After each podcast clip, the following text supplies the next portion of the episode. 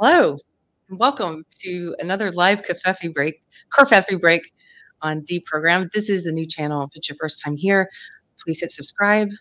Uh, what else?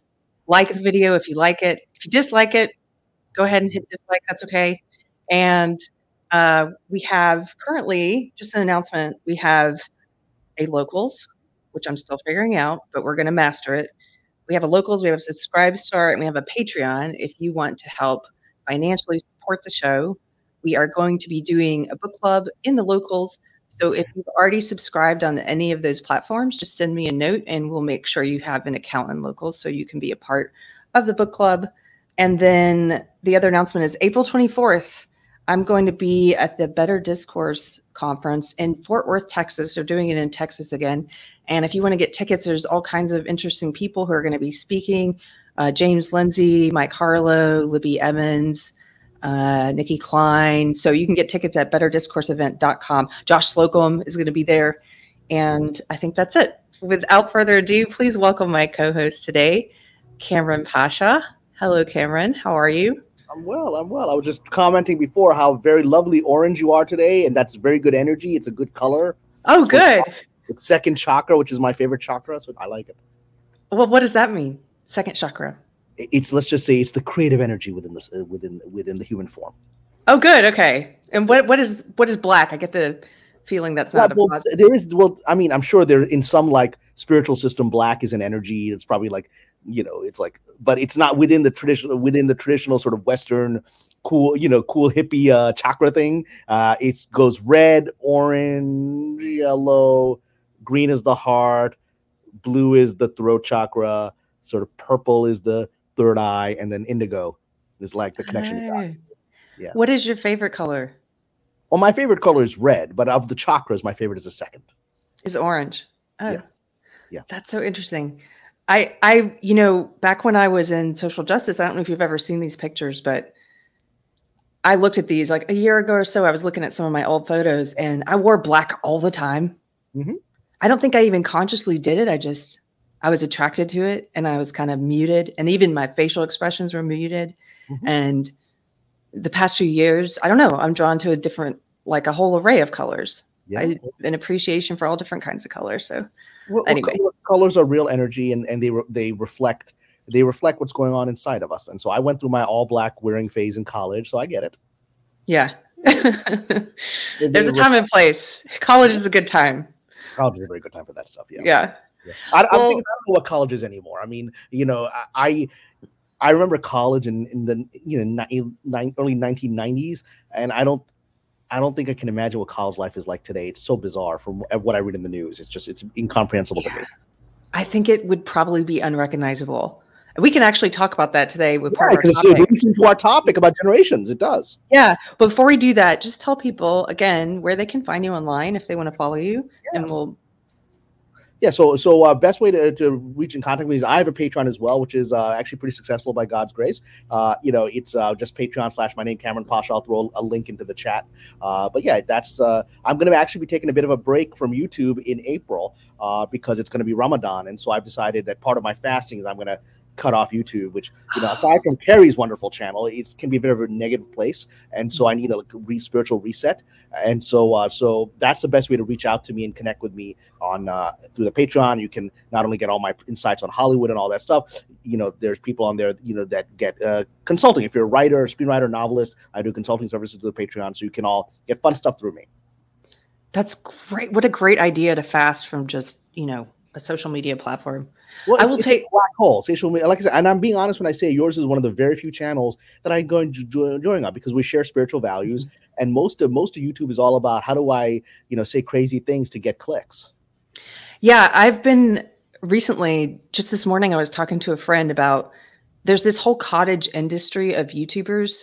Mm-hmm. And it's not bound by any ideology, although there are a lot of them who seem to be woke. There's one ideology. Um, yes, a whole cottage industry of like people who just their videos are just attacks on other people. Mm-hmm. That's all they do is now I'm going to take this person down. Now I'm going to take this person down. Yeah, take this person down. Rage clicks. It's really ugly. You know, it's just it, eh, I I've done a lot, as you know, I do a lot of we talk about Hollywood. I talk about Star Wars, and things I care about. But and I've been doing that for about almost a year now. And in that year, I've watched the community devolve into something that is making me very uncomfortable.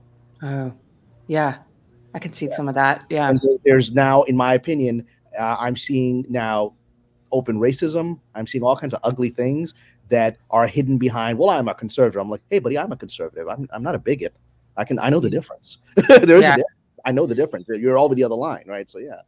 Do you think some of that is people going I've always been worried about with social justice becoming so mainstream, the kind of woke racism becoming so mainstream that there's that reaction that's going to happen where people go too far the other extreme. That it is it is happening, and that's what makes me sad. Is I'm like pointing out that like you're be- behaving exactly the way the woke portray you, right? Mm-hmm. And then I realized that, that there's, I mean, like just like in the cosmos that God created, there's there's two poles, right? There's always a duality to this cosmos, and and so one pole is the woke racist, the other pole is the anti woke racist, and then in the middle are just normal people right? Yeah. individually and just like normal people. But these two poles are, as always, the two poles, extremes are where the energy is. And you know, someone pointed out to me that the way things work is that the extremes are a circle, right? They always meet. So the two poles end up being the same. Like fascism and communism are the same thing, right? Yes.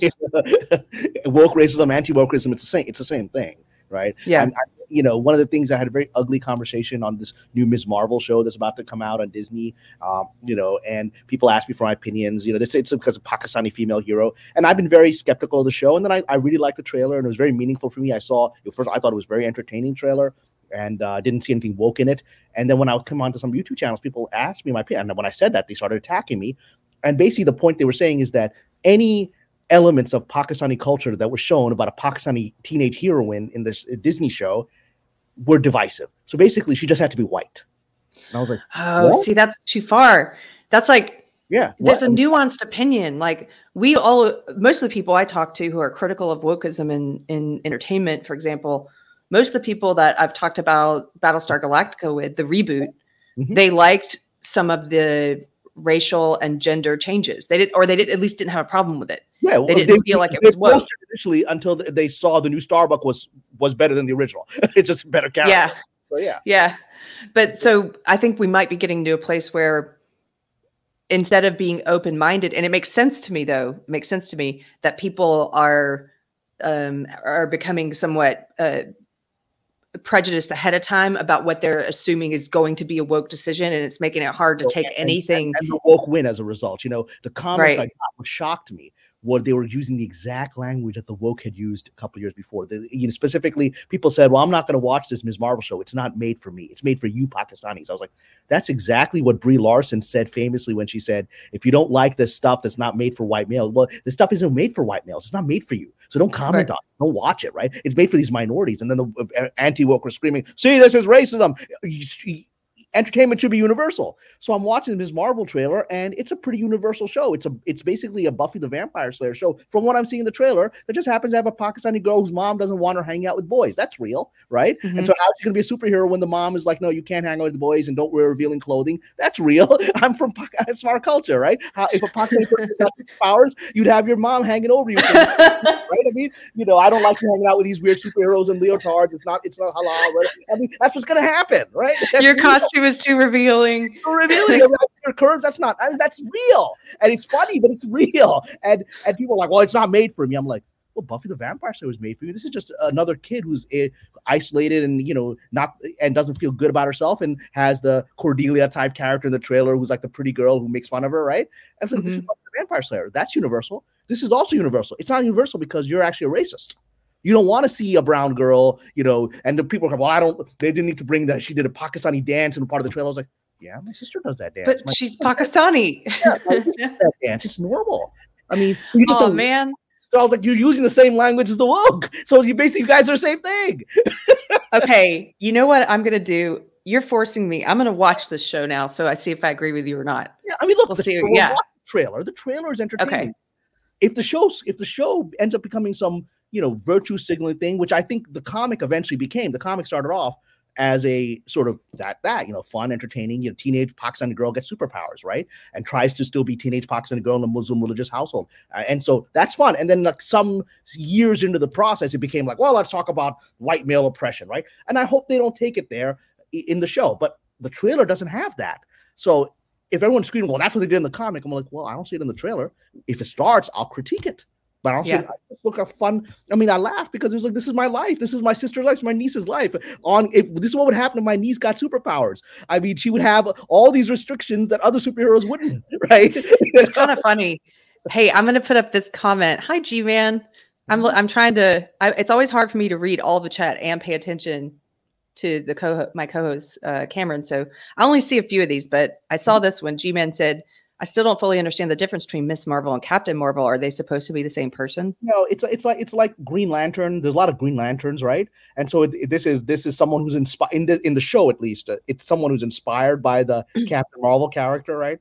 but then actually gets her own powers and models herself, like her costume on Captain, you know, and, and Captain Marvel. But she's a separate person with separate powers. Oh, okay. Yeah, He's I wasn't inspired by that. It's like somebody being inspired by Iron Man. Um, and then I think this is true. This is probably a little bit behind what's happening. Scott Miller says fans have been burned so many times that these creators have lost the benefit of any doubt. And the so people, when there's no doubt, when like there's nothing woke in the thing, you're like, well, then that's something else, right? Yeah. I mean, you know, it's like when you, you know, people didn't, some people freaked out that the Batman, which I really liked as a movie, had like one woke line in it where Catwoman says a stupid line, which she's like, I oh, heard about that line. But it's one line out of a four hour movie. still, still, I got it. It was a stupid line, and the and the script was written in like 2018 when this was the norm. And it's just like, just go with it, man. The rest of the movie ain't that. But okay, but eh, here, this is like, this is just a Pakistani girl dancing and getting superpowers and then being yelled at by her mom. She's not saying anything about white privilege, is she?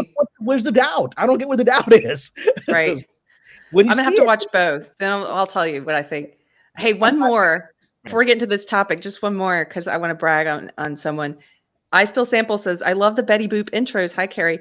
Thank you. I'm glad somebody likes it. That's a an old Betty Boop cartoon, which a lot of the Betty Boop cartoons are in the public domain now, and it's the one where Bimbo gets sucked into a cult. Mm-hmm. And and the music, though, I have to brag on my husband. He made the music, and I love it. And if you like that little clip of a song, he's going to turn it into a full song, and then we'll put it out. I think at the end, I told him, I don't know what he's going to do if there's going to be lyrics or anything, but I was like, what if you had no lyrics, and then at the end, like the song Tequila, you just say deprogrammed, and that's it. That's good. That's good. That's, I like that.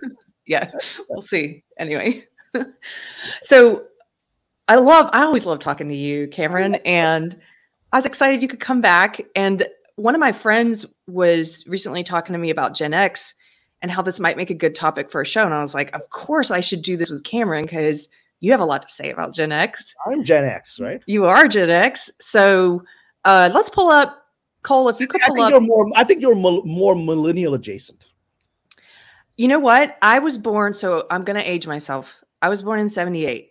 So mm-hmm. I'm technically Gen X, but I'm you on are. that line. Yeah. And I somewhat I got I was sort of millennial for a long in some ways um because I was woke and these other yeah, things. You, you but bought into the story, yeah. I bought into the story, but I no longer do that. And actually, I heard someone say that if you're on the line between a generation, two generations, that you know which generation you are just by a gut reaction. And if anybody asks me, it's like, what generation are you? I'm like Gen X, duh.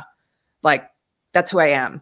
And that's the culturally, that's my reference point as well. I don't even know a lot of the the movies that came after the 90s. I just kind of stopped paying attention or singing groups and things like that. So um but I do want to talk about there seems to be in the media, there have been several articles recently about how Gen X mm-hmm. is particularly suited to address some of the cultural problems that we see around us.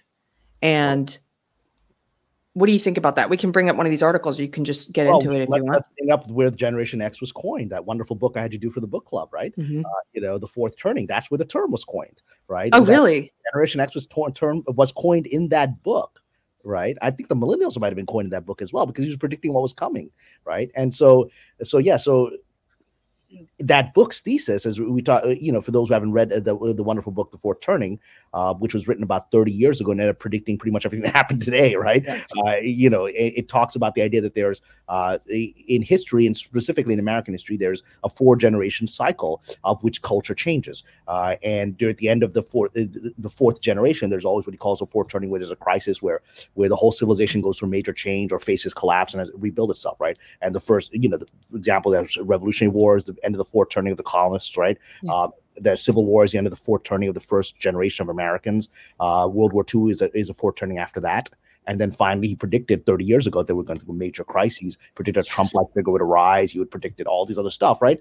And for this generation. And in that conversation, he coined for this immediate stuff, he coined the boomers were were essentially you know in in the cycle in this four generation cycle after World War II, the boomers were the first generation. They're born right after World War II. They're the baby boom, right? Uh, and then the second generation would be Generation X. Is that's what he coined it. And what's interesting is he pointed out in his essentially i'm gonna i'm gonna give my interpretation slash synopsis of the book that there's these four generations and generation one and three are the narcissist generation and generation two and four are the slacker generation. It is right? And just so people know what's one and three and what's two and four? So one generation one is uh is the boomers the narcissist generation right? You know who are like I'm going to live till 110 if I have to kill little children if I have to do it, right? And, that, and make sure little, you know, that's what that's that's what a shock. That's how that's how they started. That's how they're ending, right?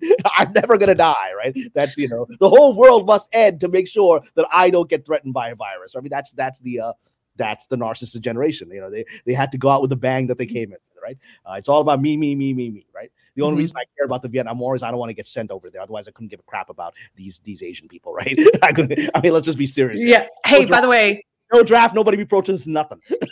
anybody who's in the chat who happens to be new to this channel, we are speaking in generalities. That shouldn't need to be said, but oh, we're living in a time, you know. But there's, but there's always that person, Kamran, who's like, "Well, I'm a boomer and I'm not like that." And it's like, well, it's like, it's like the person chat. Well, I didn't like Miss Marvel, and I'm not a racist. Even though clothing really irritated me, but I'm not a racist. There's always that guy, and then you look deeper into it, they fit into the generalization.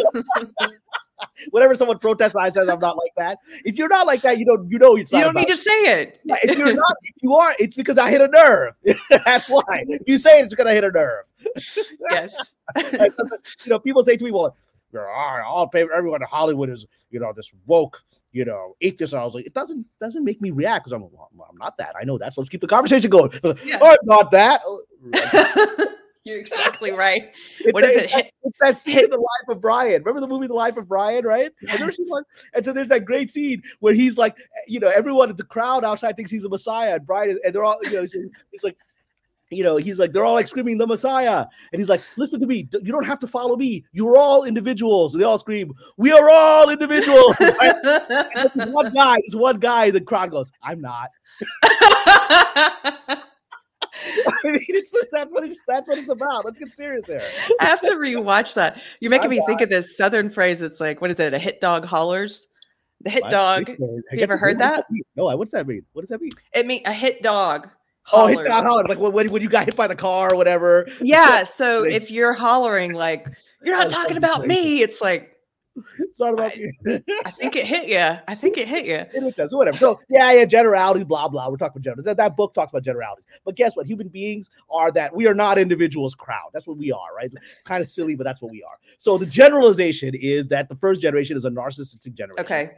That takes up all the resources and all the attention and doesn't care about anybody else. And then they're the parent generation of the next generation, which is the X generation, which is because they've got these narcissistic previous generation that doesn't care about them. They're completely isolated because not even allowed to participate in the conversation. It's all about the boomers, boomer, boomer, blah, blah, blah, blah. And so they they check out. They check out and they become they become the breakfast club. They're just like, well, screw you, right? You know, The Breakfast Club is a movie because the teacher is is the boomer who's sitting there lecturing them, blah blah, feel good about himself, and they're all off doing their own thing, right? And so that and it's like the latchkey generation. Right. You Remember stay home and I was a latchkey kid. You know, yes. like my, my mom and dad are out working. I'm I come home from school. We we're making ourselves dinner until they get home. You'd go to jail now if you left your you left your ten year old kid home alone until five o'clock in the afternoon. You oh, go yeah. to jail.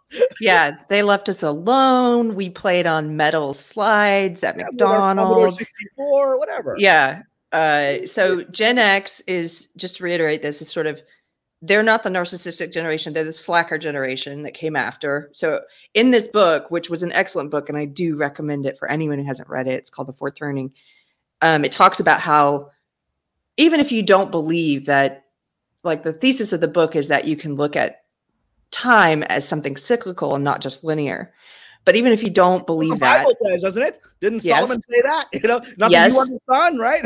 right? But even if you don't believe that, it makes the case that generationally you're going to see uh, responses to the previous generation based because everything is you know action and response, action and reaction. Just like you'll see in an individual family, the way that a kid might react and become different than their parents. You know, so so Gen X was sort of reacting to the boomers, and it was this sort of slacker, leave us alone Mhm. um, generation, and then came the millennials, and and how they just again, generation one and three are the narcissist generations. So then the, the millennials come, and now and now what it is is now you've got the next generation, which is now being doted upon by their you know the first generation, which is these are their grandkids, and now they're gonna spoil them, and they're gonna you know the the same kids that they ignored who are now giving birth to these children, right? uh, Mhm. are are are the kids that the that the narcissistic grandparents are now like you can't hurt you can't hurt my little baby. You can't tell them this you can't tell them that right? He wants to be a girl today he can be a girl today. And so and that and that's the process right? You know i'm going to give something because we, we we're open about spirituality here on the show. So i'm going to give a story from my tr- religious traditions there's a story about uh, islam's prophet muhammad where he you know he has these grandchildren are very famous, uh, Hassan and Hussein, for which his lineage continues. None of his sons survived. His daughter, uh, Fatima, is through which his uh, lineage continues. I'm actually a descendant of Fatima through his grandson Hussein, so that's my ancestry. But so he had these two grandsons, and he loved them very much. And you know, they would say that when he would be praying, they would all climb on his shoulders, and he he wouldn't like move them aside. He would he would he would do all the movements of prayer while he kept them on his shoulders, right? And there's a story, and this gives the example: the story of once the the two children, the grandchildren, were being naughty, and their father, you know, Ali, who's Fatima's husband, their father tries to discipline them. And the Prophet Muhammad goes, These are my children, leave them alone. Don't just any grandparent, like, don't don't hurt my little children, right? Don't yell at them. They're, and so Ali, being a follower, goes, Prophet God told me I can't discipline my kids, never gonna discipline my kids again. And then in the Islamic story, the angel Gabriel appears to the prophet and goes, That's not right. He has a right to discipline his children, or they're going to become naughty. You have to stay out of it. You're the grandparent, it's not your child, and you have to let the father discipline the children. So that's a story coming out of the Islamic tradition that represents wow. type, right? You know, of the the prophet himself has to be lectured. Don't interfere in a parent's because a grandchild, a grandparent will never let the the grandchild represents the success, the successful. It's not the child; it's the grandchild that represents the successful reproduction. Because now you've got two generations. Now it's gonna the gene's gonna spread, right? And so there's an instinct for grandparents to really preserve that grandchild, right? Yeah. Whereas they're gonna be hard on their own kids, right? That's just human. That's so interesting. that's an archetypal story that gives an this this this thing that happened and the boomers start over nurturing their grandkids who becomes the millennials Mhm. That's the next narcissistic generation and the millennials are so self-absorbed so when next generation comes around it's these poor generation z kids who are zoning out just like x x and z love each other we get it We're like, what's going on here who are these crazy people I like this simplification. It makes sense. I think it's why it's being memed in the way that it is. And it's true can- our heart knows it's true true. We can actually pull up some of these memes. Um, actually, yeah, Cole, let's start with the memes. Then we can go back to the articles. Let's start with something fun, though. I want to look at some of the memes. Before that, I'm just going to put this up quickly. We got our first super chat today. We do have super chats now, FYI. G-Man says, let's see let's see who this is yeah G-Man says, I wish I was a latchkey kid. I got locked out of the house and had to wait for my mom to get home. You're you're an external latchkey kid, right?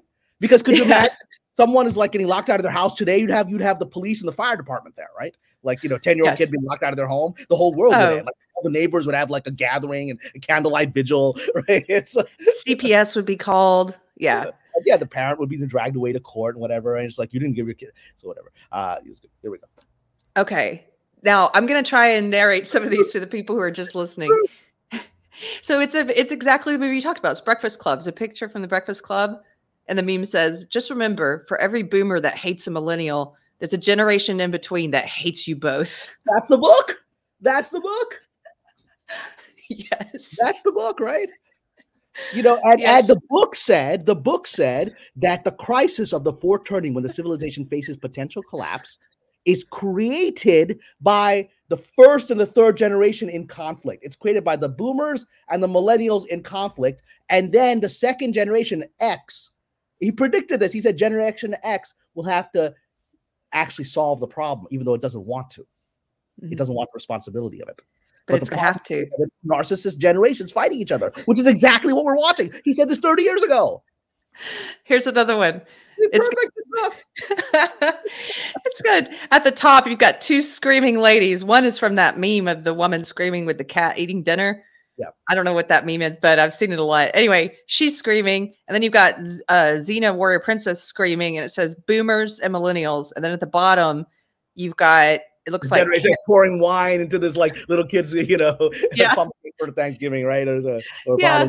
yeah. So Gen X and Gen Z, yeah, and it's it's Karen from Will and Grace pouring wine in this little kid's jack yeah, lantern. We, we, both get it. We're like, look, these are the two clowns. They're the ones that dominate the media. They're the ones that dominate the national discourse and global discourse. They're the ones that are locking us all down and forcing us to whip crap on our faces because they're afraid of, of life even more than they're afraid of death, right? And so the re- we're just gonna have to get through this crap.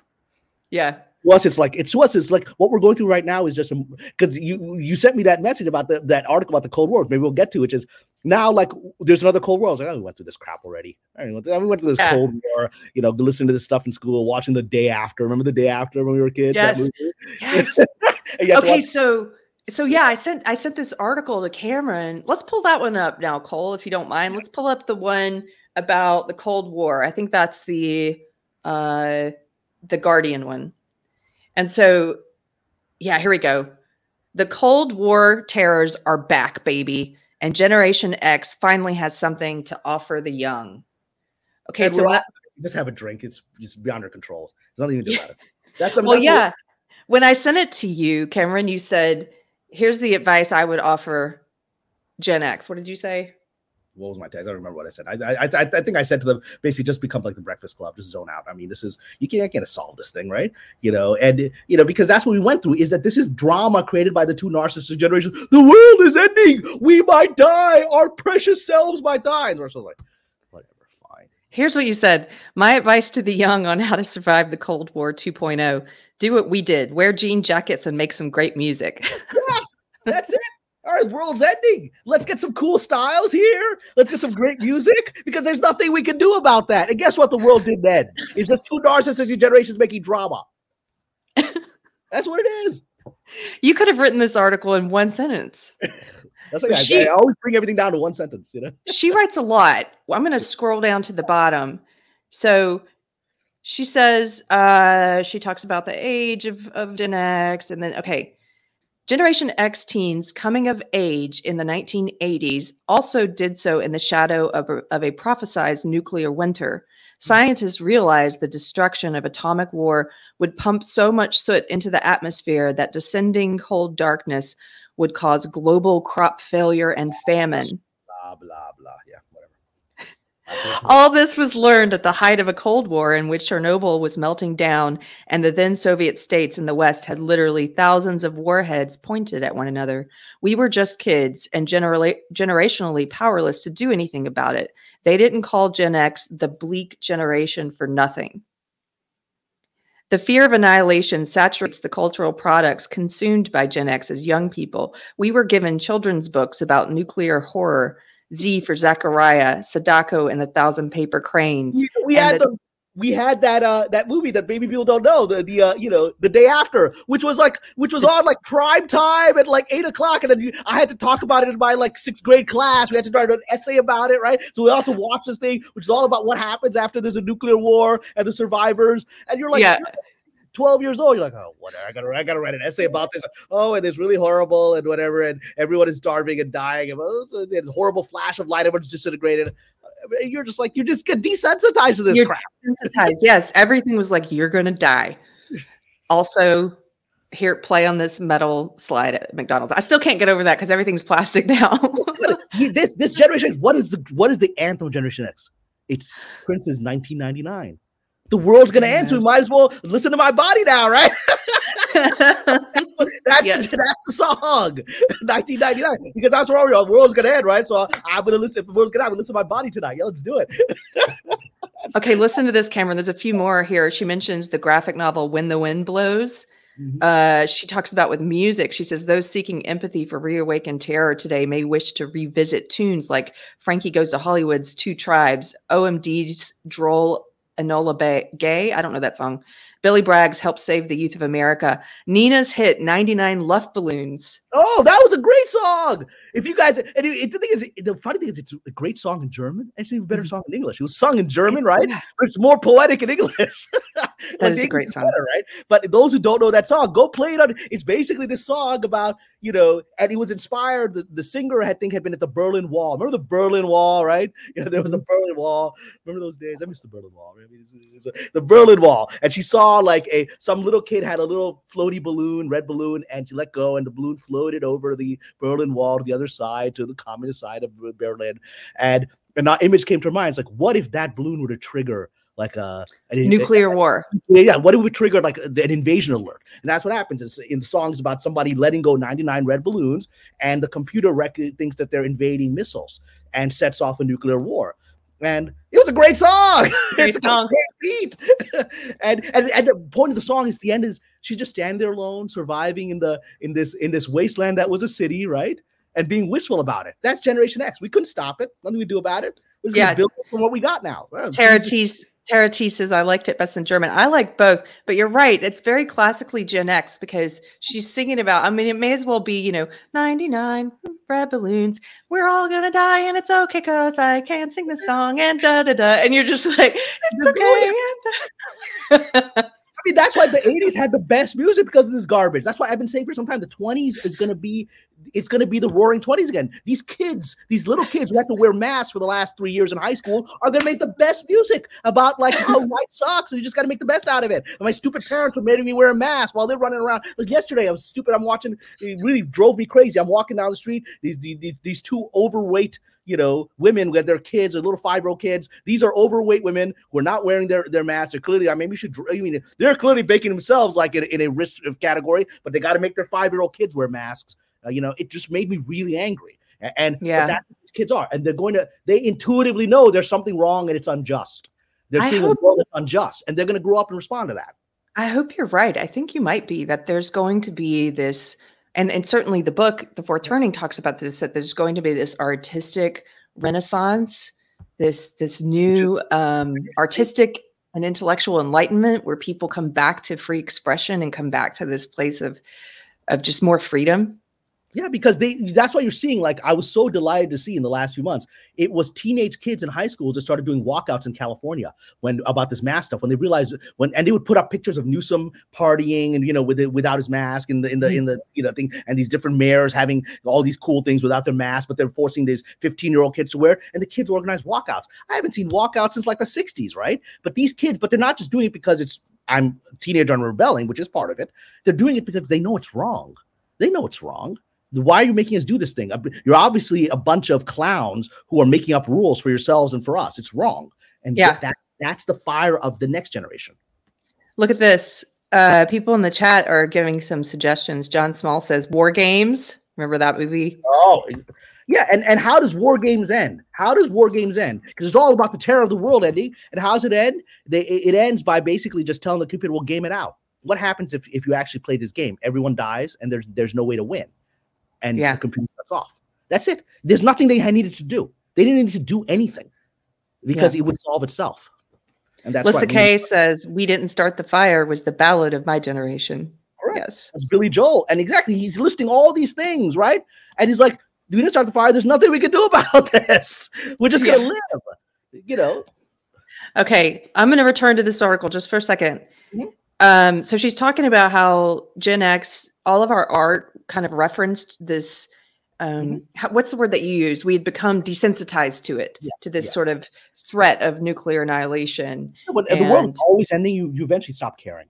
right and this cynicism and so then she ends it with this is the only part i don't agree this is where it gets ridiculous okay Right. she says she mentions that movie um the day after Yeah, that we all watched Right. Yes.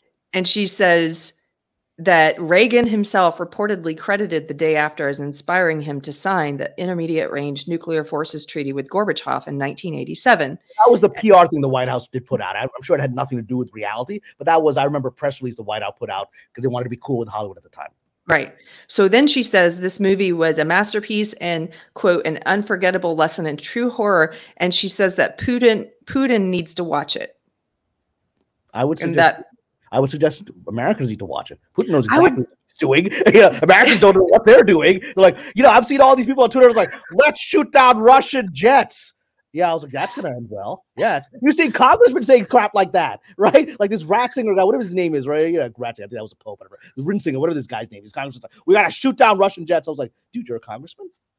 Yeah, crazy. Even said that in 1982. That's crazy. Shoot down Russian jets means you're gonna have a nuclear bomb dropped on New York City, right? One Russian jet shot down by an American jet is the end of the world. Yeah. Right? So, but we're having people say this, so maybe you should all watch the day after again because that's kind of the movie. Literally, the movie. It's actually very interesting because in the movie, the, if remember, the, it was the event that causes it is that there's rioting, you know, in Berlin, and Berlin's getting out of control, and the Russians move across the Berlin Wall. They send troops over the Berlin Wall to quell it, right? And that's what causes quick seconds after Americans, you're going to cross the Berlin Wall. We're going to fire nukes. So they fire nukes, the Russians fire nukes, and it's over, right? Mm-hmm. And so, but that's the event. It's like, you know, it's like people forget, like, okay, if, if the Russians encroach on territory, there's got to be a better way to handle it than direct confrontation because it ends like this, right? You know, you make a good point. I haven't seen that since I was a kid. I should rewatch it. Yeah. And like you, I was, I kind of scoffed at her saying Putin should watch it as if he doesn't Oh, he's like he's fully said. aware. He's he's like this guy. You look, I I have an ex girlfriend, former girlfriend in Ukraine. I called her the night that this started on the twenty second, mm-hmm. and she was scared out of her mind because I could hear the stuff in the background. Like I called her on Facetime, and she was on her way. She ran to her mom's place, and then I didn't hear from her for ten days. I didn't know what was going on, and then I got a call from her. She was in Romania. She crossed the border with her sister and her little niece by foot into Romania, and I have wow. friends in Romania, and I was like, she's like, no, I've got some people that are taking care of me, and you know, but she's a refugee now. So my people are like, oh, I, I'm like, oh, I have someone I care about deeply in that situation, right? At the same time, now I'm, i know what's happening there politically, and I know what ha- started this. It's not her fault that her life is being turned upside down, but it is the politician's fault that this got to this place. Yeah. Well, what I was going to say at the just quickly. I'm sorry, I lost my train of thought for a second. I'm, I'm oh, oh, oh no, you're fine. I just uh the idea that Putin that Putin just doesn't know the repercussions of nuclear war and if like if we just showed this to him, like it makes me think of that did you see that uh that video from that actress Cameron who was like she did this poem and oh, she yeah, read it. Like, if I were your mommy, I would have nurtured you. I'd have loved yeah. bugs, and you wouldn't be like this. I'm like, it's just yeah. so cringe. His mommy would be like, his mommy would be like, in real life, his mommy's like, look at our geopolitical situation, young Vladimir. You know, we have no natural defenses in this area, and we have been invaded throughout history from the Mongols and from this and from that. So if the if Ukraine it becomes uh, it belongs to an adversary, they have a direct hard right to Moscow. That's what his mother would have taught him because she would have understood geopolitics. You're funny. Okay. Okay, let's move on. I want to show one more. We're going to, Cole, can you pull up the article called Five Gen X Values from the 90s that can save today's world? And then we're going to read through some of these values and see if we agree. And then we're going to add a few of our own. Okay. So this is on Upworthy. And if you scroll down at the bottom, you have to click keep reading. And then you go into some of these. Now, this is kind of interesting. They say, according to a generational differences document circulated through the business community, Gen X's core values are skepticism, mm-hmm. fun, yeah, and informality. Correct. All those are correct. All correct. They're described as self reliant, independent, correct. Correct. unimpressed with authority, and yeah, and motivated by freedom. Correct. All of those are actually accurate. And the the you know, but this is what's fascinating. We're watching this phenomenon that the Fourth Turning is talking about.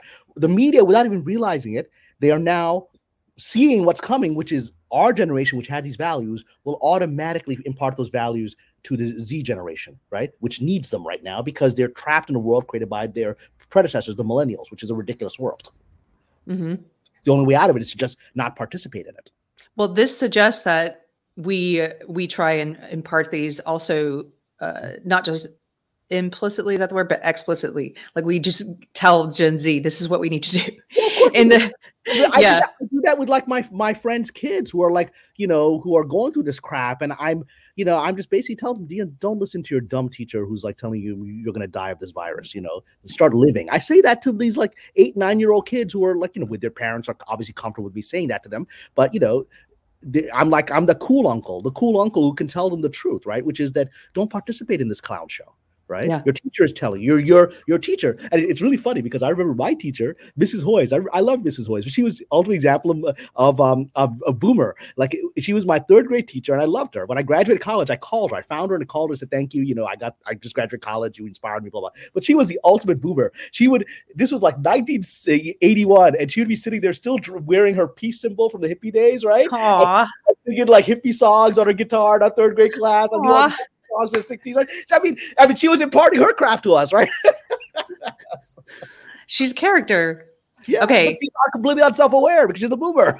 yeah.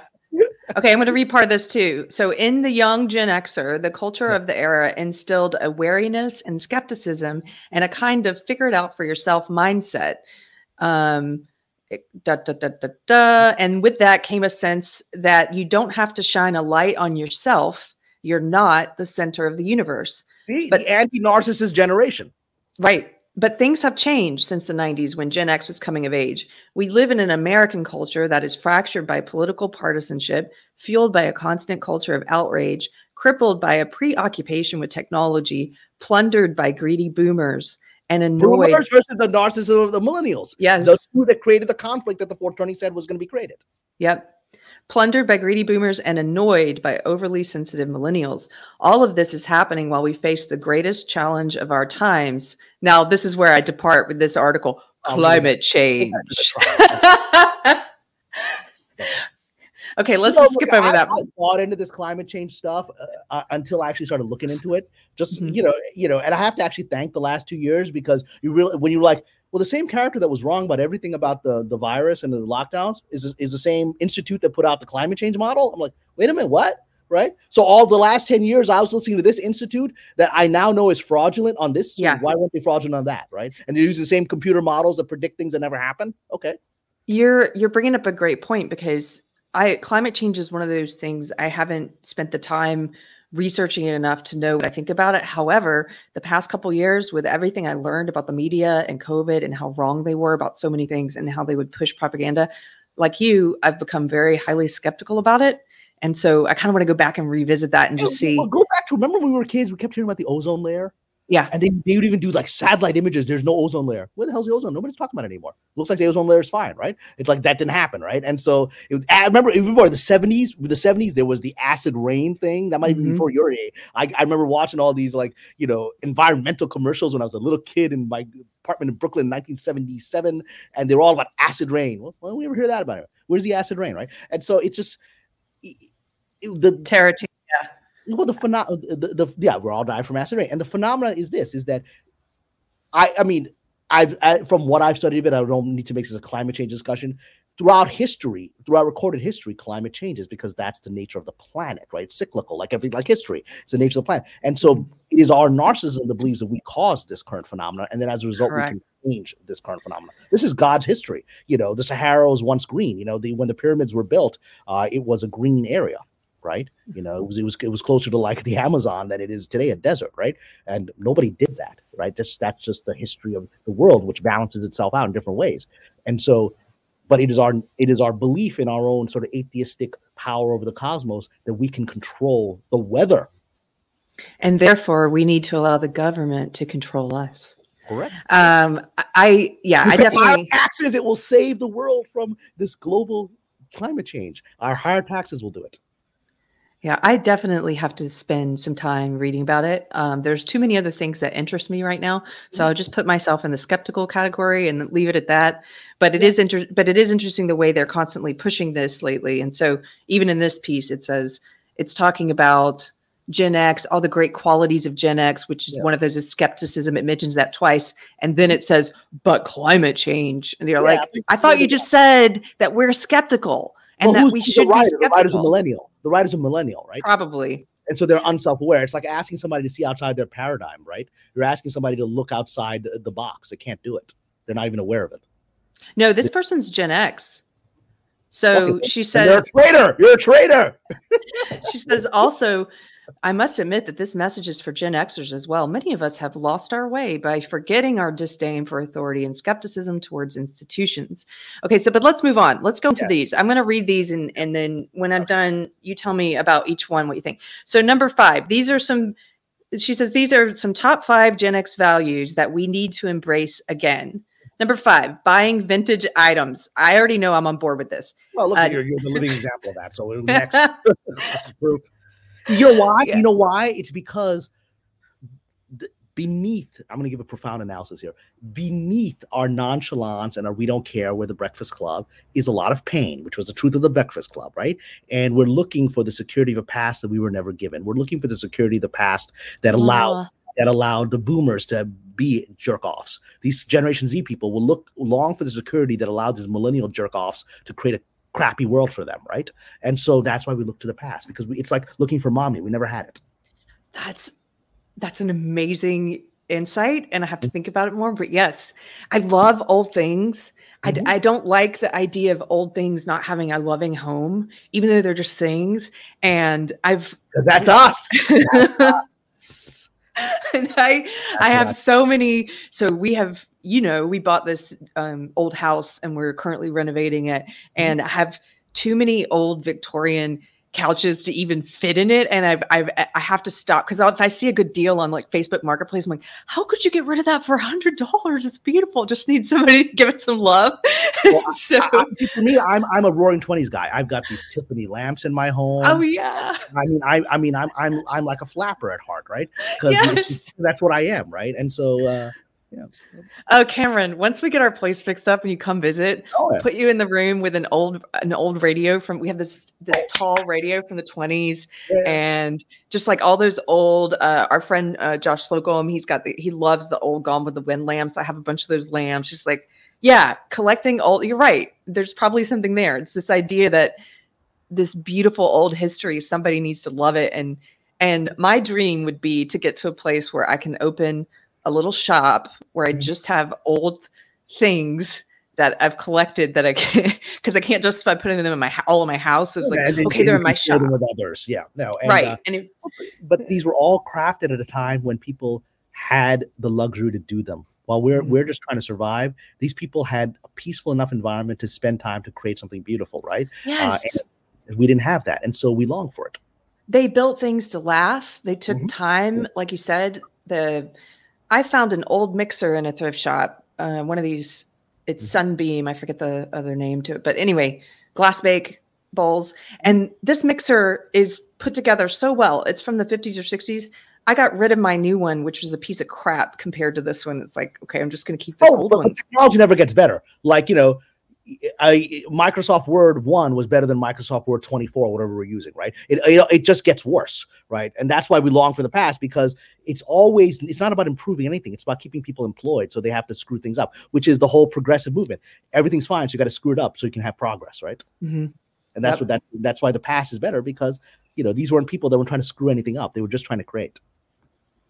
So let's move on to number 4 Mhm. Another value of Gen X that would help save the world. Number four, corporate skepticism. Well, yeah.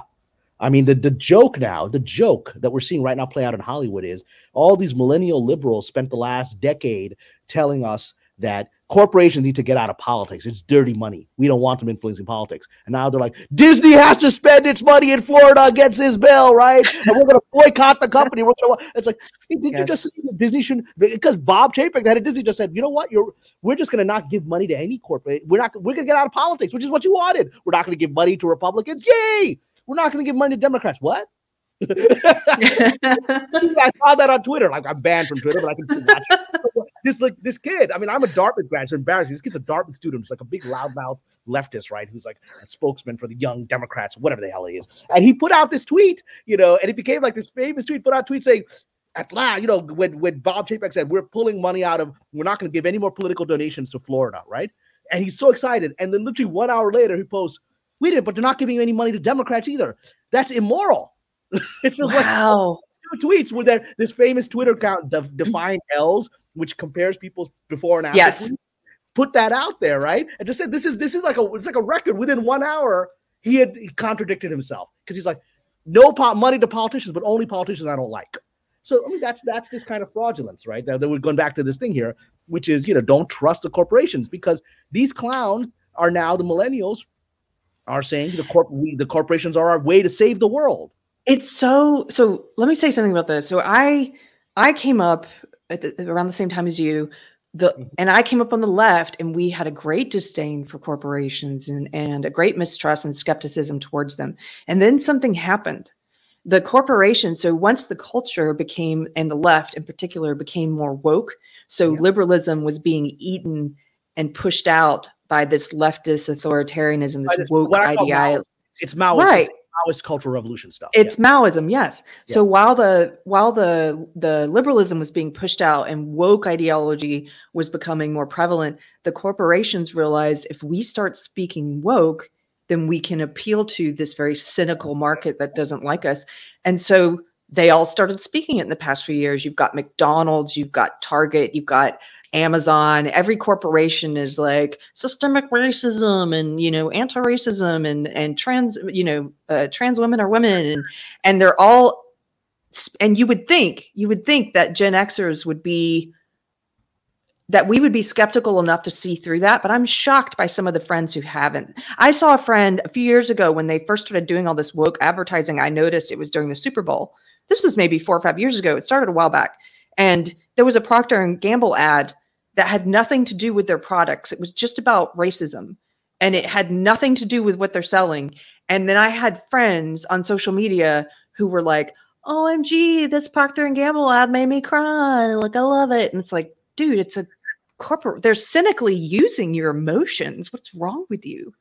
Well, but, but you see that what it is is it's just Maoism, which is cynical, right? Which is Maoism is a cynical ideology, which is basically use whatever instrument you have to achieve the ideology, right? You know, and and the ideology is subversion for its own sake, right? Mhm. It is it is destroy everything and rebuild it. And Mhm. so if you can use a corporation to achieve that objective, why wouldn't you? Because the goal is not some consistent ideology. Like liberalism is a at least a consistent ideology, right? Maoism is about destroying everything to start all over, right? Mhm. With of course the person doing it in charge, right? That's and so you use every instrument. If your goal is destruction, it would be foolish to not use every instrument society provides you. Use everything you got. Yeah. I'm going to put up before I read number three, just so I don't get too behind.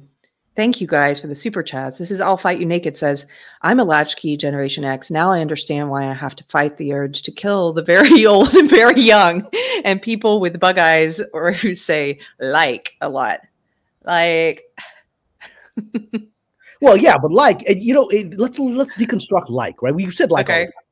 It's it's because we understood the power of analogy, right? We understood we were poets at heart, and poets are all about analogy, metaphor, simile. We understood that. Where do poets come from? They come from pain. hmm, That's why we said like. I just made that up right now. and It sounds really good. it sounds so profound. I It wouldn't know. I, made it up know. right now. It sounds I just, see what happens with me, Carrie, is I just I just talk and I let the like you Christians say, I let the spirit move me, and then shit comes out of my mouth like that's really good. Let's go with that. That's how I write too. Write that down. Okay, so Tara T, thank you, Tara T says, I'm a Gen X mom with young G- Gen Z kids. My kids are being raised red pilled. Lord have mercy. Well, Lord have mercy upon the world that's going to get your kids because they're, they're going to be the leaders. You know, Yeah. you know, the, the leaders are the ones that understand how the world works, and they're the ones that are going to uh, pull us out of this garbage, right? Yeah, gen- so. generation, generation two and generation four. They're the saviors every time. Generation one and generation three are always the troublemakers. I'll fight you naked. Thank you. I'll fight you naked again. Says, I hope a solar flare hits the reset button. thank you. Well, uh, you know, we, but that's a fascinating thing. So, you know, I'm going to go on a random thing here. For example, like, you know, I'm very much a traditional economics guy. I'm an Austrian economics, Ludwig von Mises, right? Believe in, you know, free markets and and, and and a decentralized banking system and all that stuff, which is traditional, which we don't have, right? We don't have that, right? Uh, and so I believe in things like the gold standard. I believe in that, and we're going now. We are understanding why you need something like the gold standard because mass inflation is what's happening when you've got a piece of paper that's not worth anything. The reason I'm bringing this up is that now everyone, particularly the millennials, is jumping on Bitcoin. And I understand the, the logic of Bitcoin. There's probably Bitcoin investors here and people who've made money on it. I absolutely understand the logic of Bitcoin. You're having it's essentially kind of electronic version of a controlled currency, like a gold backed currency. Makes perfect sense, right? I support the philosophy of that. The one challenge with that is you got one solar flare that wipes out all the computers. What are we going to do? Your Bitcoin's gone. Gold yeah. and silver are still around. And that I mean that's happened throughout history, right? You know, it's mm. it's happened. The the last solar flare that missed us, that would have wiped out civilization, was 2012, good old 2012. NASA announced that a solar flare that would have wiped out all electronics on the planet permanently missed us by five days. Wow. And so five days earlier, it would have brought us back to the Stone Age because the way it works with a with a with a with a uh, and that actually goes us back to the day after. You're not going to remember this moment. In the day after, before the nukes go off, there's a scene which which most people realize there's a scene of an EMF pulse being put off in the atmosphere before the nukes go off.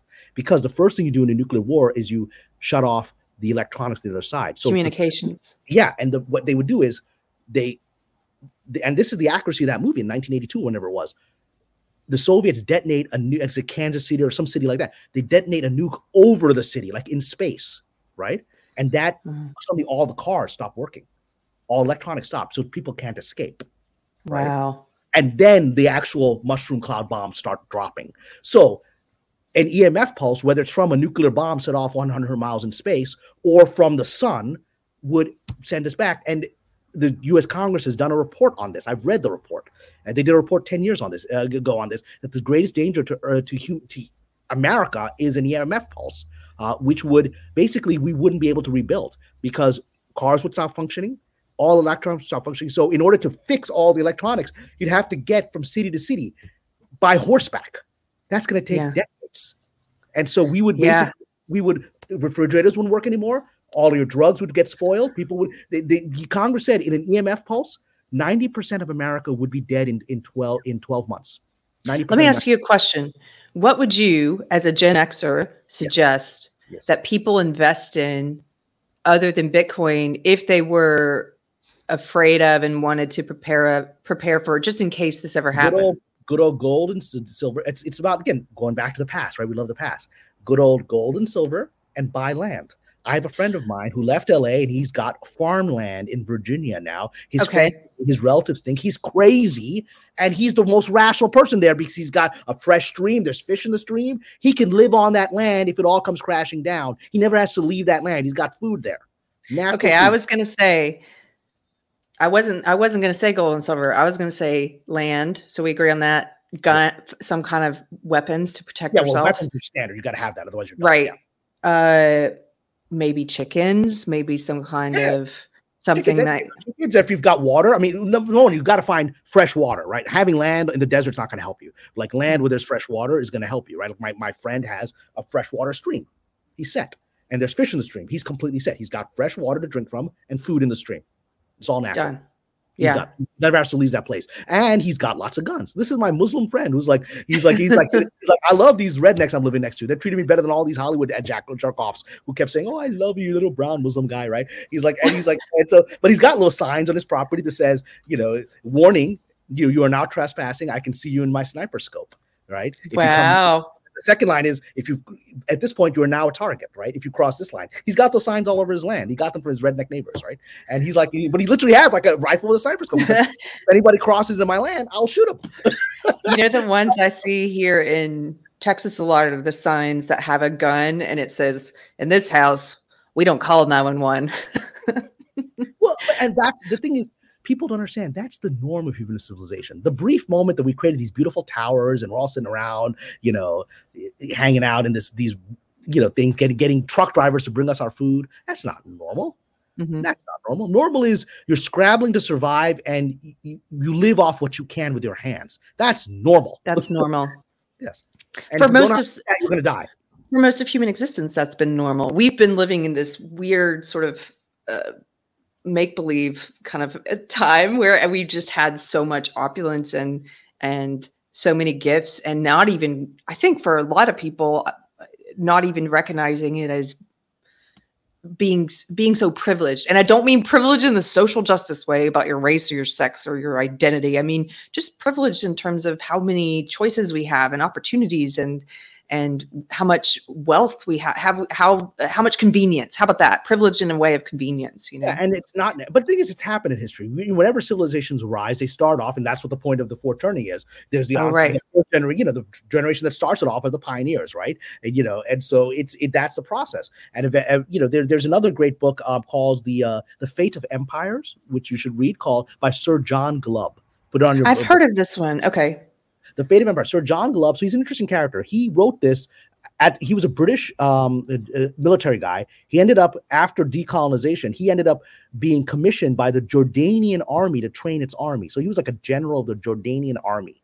All right, and he trained their army, and that's actually a really effective army because of this guy. And so Sir John Glubb is this British guy, and he wrote this book as the British Empire was beginning to collapse, in you know, as he's watching everything that he grew up with, you know, Brit- Britain controlled half the planet. Now they're out of India. Now they're out of the Middle East. Now they're out of this. They're out of that. He's watching it happen, right? The whole thing collapsing in front of him. So he writes his book, which is the Cycles of Empires, called The Fate of Empires, and he has a thesis that every empire has an ex- almost exact to the date 250 year cycle. Again, a cyclical uh, thesis. He wrote this back in the 60s, and his thesis was the first generation at the beginning of the 250 year cycle are the are the pioneers that are coming out of the collapse of the previous civilization. Right. Okay. And they start all over from the beginning, and they start rebuilding, and they're aggressive survivors, and they end up reconquering out of the collapse and making something for themselves and then the generation after that starts building on it. You know they become essentially the managers of the wealth. And then after that the artists start coming because now it's a prosperous society right?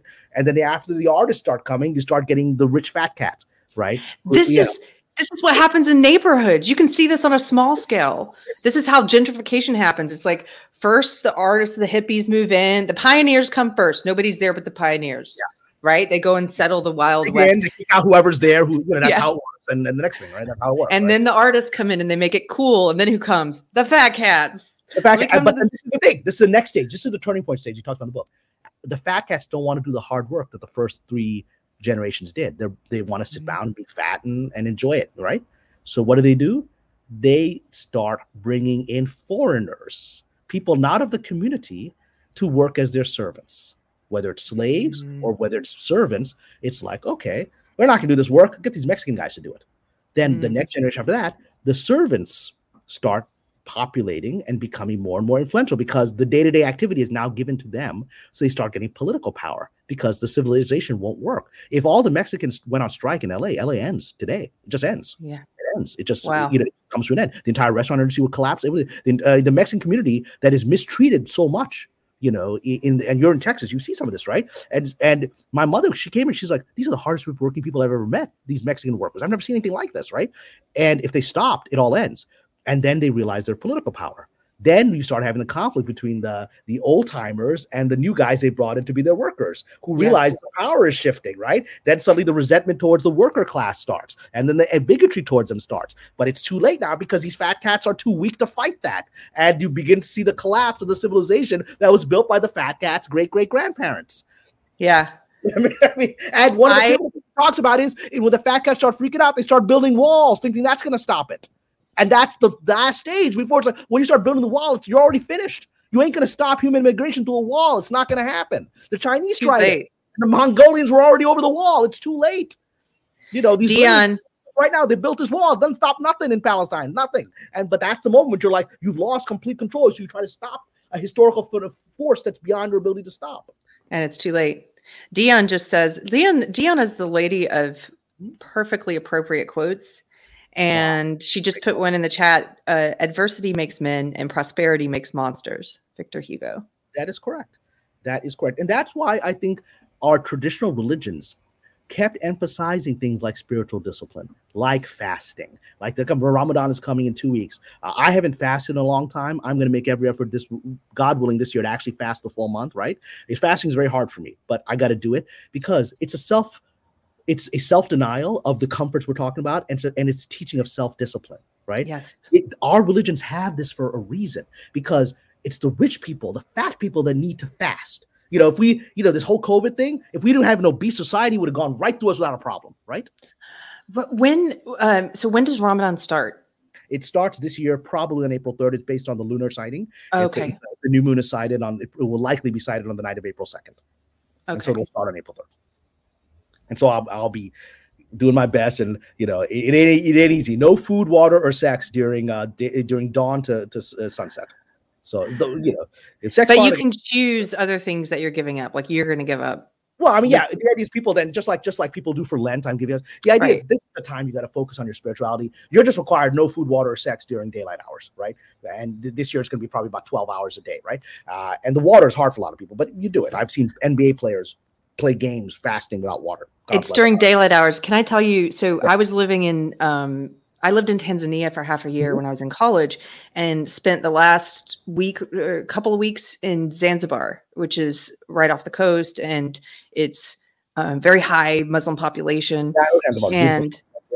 And so I was there during Ramadan. And what would happen is at night, so everybody was fasting during the day. And then at night, you're on an island, it's right in the ocean, right? At night, there would be these wonderful seafood just feasts on the beach. Oh, every night. It's a 30 night feast.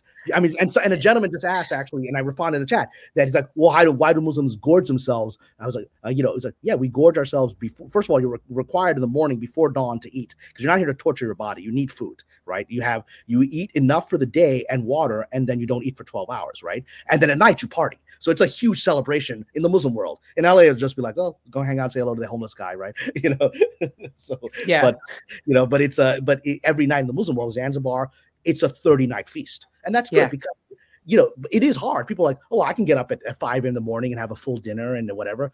Oh, you think you can? Try it. one day. Try it one day. And this is look in the Bible. This is the Yom Kippur fast. It's done for one day, and it's structured exactly like this, right? And it's hard. My Jewish friends who do it, it's hard. It's like Mardi Gras before Lent, yeah, because you have to have a balance. Because no no successful religious culture can survive if it's all about self abnegation and despair. You've got it's all all of our successful religions are about balance which is where our society is out of balance, right? So that's why you need these things. Yeah. Uh, this is off subject. I'm just going to read it because it makes yeah, me happy. Please. Dan Trainer says I started reading Crime and Punishment last night. Awesome. I we just read that and for book club and it was amazing. You, you reading a Russian writer? right. You are such a traitor. you know, this like this National Science Association, Space Association has now delisted Yuri Gagarin as no. from it. The first the first human being in space, and they've like taken away Yuri Gagarin for political reasons. Like, dude, you could take him off the list. It don't change the fact this dude is the first human being in space. Are you crazy? It's, I mean, he's a hero not for the Soviet Union. He's the hero for mankind. It is reached off the craziest thing on the planet. He went no, when it was. I know. I know, but Kamran, Kamran, they're also banning Russian cats from cat comp shows, and it's just ridiculous. I, I don't even let's not even go down that rabbit hole because I do want to get back to this fun yes. article. So, number three, Cole, we're back to the article. Scroll down. These are values of Gen X that would help in the current culture wars. Number three, just say whatever. oh, two of the most popular Gen X phrases were whatever and talk to the hand because the face don't give a damn. That's right. I, just want to just take one moment. There's a gentleman in the yeah. chat who's talking about. Do this. it. I, yeah, yeah. He keeps talking about fasting, and I think he's coming from a critical point of view. Oh, go right ahead. And so, look, my brother, he just wrote this. Daniel Harp gentleman wrote in there. He's like, "Well, Jesus condemns fasting to be seen by others." Uh, the implication of your thing is you're presuming that we Muslims fast to be seen by others, and anyone in any religion who's fasting or praying or doing anything to be seen by others, guess what? Is condemned by their own religion. Yes. It's in Islam. It's, it's so if the idea is like, well, we're off, all we Muslims are fasting, we see by others. I'm here in LA. Nobody's seeing me, man.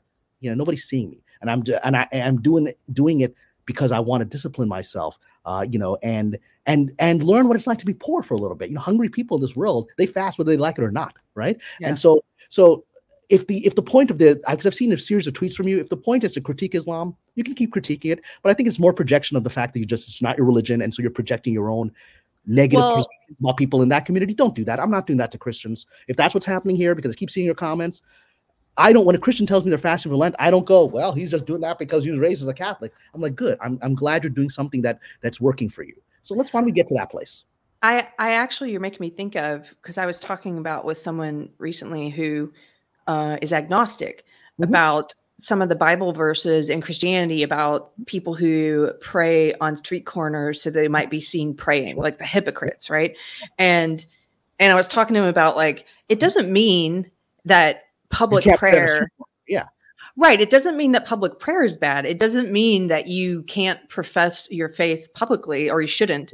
What it means is wait wait wait just let me fit real quick. That's okay. What it means is that uh you're it, it's about your intent. If your intent is to if you're doing it so uh, because you want to be seen as a good person if it's that self fulfilling thing where you're feeding yourself and your own ego and the entire point is to affect what people think of you that's when it's wrong man it's like pu- public prayer is not bad in and of itself it's when the public prayer is just it's like virtue signal it's like people that put a black square on their profile so that they may be seen by men as being a good person you know what i mean or they put a noon, which is the Arabic letter for N, uh, just to show mm-hmm. everybody, look, I support the Christians. Well, guess what? I support Christians too, and I'm Muslim, you know. And so it's it's it's in my religion, and we can get back onto our main mm-hmm. topic. Mm-hmm. In the Quran, the munafiqun, which is the word for hypocrites, the munafiqun are the most highly condemned. These are people in the Muslim community that are doing exactly what this gentleman is critiquing. What is which, the word? Uh, munafiq means hypocrite, and in the Islamic tradition, the munafiqs are the lowest in hell. They're the, the wow. because they're the ones per, they're because they corrupt religion. They guide other people away from it. People go and go, this guy's just a fraud. I guess religion must yes. right, right. If that's what this is all about, and so people say they're and so they're the worst because they are Satan's effort to mislead people in the veil of holiness. So that's in the Christian tradition, and it's all over the Quran. So we are any religion that works doesn't doesn't promote hypocrisy. You know what? It's it's there's verses like that in Christianity too, because I, have thought about this a lot lately. That hypocrites, people that are con artists, mm-hmm. especially mm-hmm. within a faith system, they mm-hmm. are um, they're not just somebody in our community said this. It, it, it's not ju- they're not just wolves in sheep's clothing; they're wolves in shepherd's clothing. And, that's, that's, even worse. Worse because the, the, sheep is now trusting. The yes. wolf in sheep clothing is just another buddy with me, right? This is the person you're trusting to protect you. Yes. Right. And they're leading you astray. So of course, that idea and what Jesus was was condemning, it's not like this first time it has happened was, you know, 25 AD, right? This has happened throughout human history, right? This is, I mean, Moses was dealing with this, right? This is mm-hmm. a human thing of people. I mean, you know, that's the whole thing of, of the Moses and the golden calf. Who are the people that worship the golden calf? They were the hypocrites amongst the, the people of Israel. The moment Moses is out of the picture, their true nature comes out and they lead everybody astray, right? Mm-hmm. And Moses kills them all. He kills like yeah. right? He's not exactly, he's like, well, I feel, he's like, he kills them. And so all of our religions have these characters. And it's very important, and this will bring us back now to full circle that we're talking about here, which is the thing that that I think delineates Generation X is we can't stand hypocrisy. We've seen it. Yes, we, can't. We can't By the it. way, Daniel tells you, uh, indeed, the intent of all religious activities is important. I didn't mean to throw shade. Just seems like fasting should include less eating, more praying. I will just say this as someone who is in um, Zanzibar, Zanzibar during uh, Ramadan the feasting was so much fun, though. you gotta have that stress. You, you, gotta have the stress. But yes, look, and, and it is law we teach. There are people that fast in Ramadan that get nothing out of it. They get nothing out of it except a hungry stomach, right? Because they're not getting any spiritual benefit from it. They're, to them, they are the people that are doing it because well, everyone else is doing it. I got to do it too. I got to fit in, right? Or they're the people who are just like, whatever, fine, I'll do this. But the time is supposed to be spend your time on God.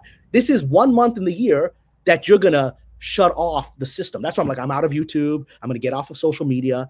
This is a chance to just shut off and focus on God and show yourself you can do it. You can live the rest yeah. of your Yes. Yeah. Well, plus, here's the thing about the feasting. And I think about this when it comes to any kind of celebration involving uh, people of faith is you're it's also it's not just about the food like uh, when i was there it was this sort of a there's this celebration feeling there's this community coming together, this celebratory thing, and sharing in something with community. And you a communal experience, which was a yes. experience, and now you can rejoice in it. That's why all the biblical feasts yes. come as after some kind of fast or some other religious ceremony right? They're there to really celebrate what you all just went through. And i was a total outsider in many ways. I was a westerner i was white i was not muslim. But even being an outsider there was this feeling of just like generosity and a generosity of spirit and it was it wasn't just about the delicious food it was just about celebrating with people well, it, and just yeah, yeah. In, in, the Islamic tradition, uh, food is viewed very much as a spiritual thing. For example, in India, how did Islam spread in India? It didn't spread through people conquering. Muslims remained less than 10% of the population the whole time, even while they ruled it, for, which was for like a thousand years.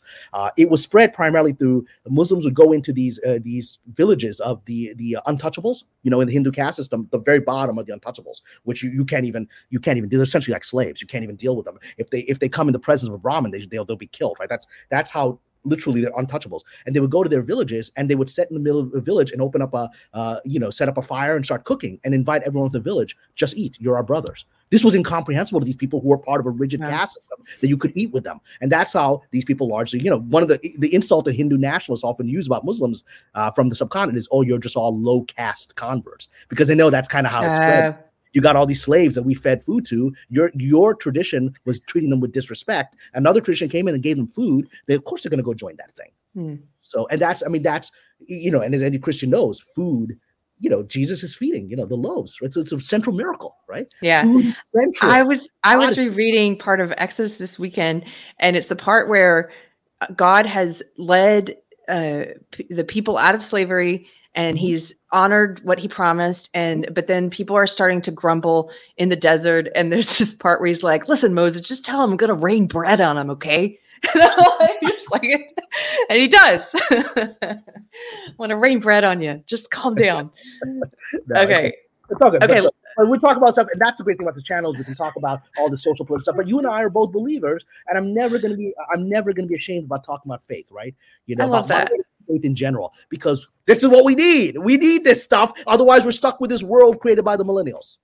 Plus, we sh- yeah, we should be able to talk about differing beliefs and eh, without uh, yeah, uh, we're it, just so much of what the millennial, so mm-hmm. much of the culture that the millennials has created is about not having conversation, not discussing things, especially if you have a different foundational yeah, beliefs.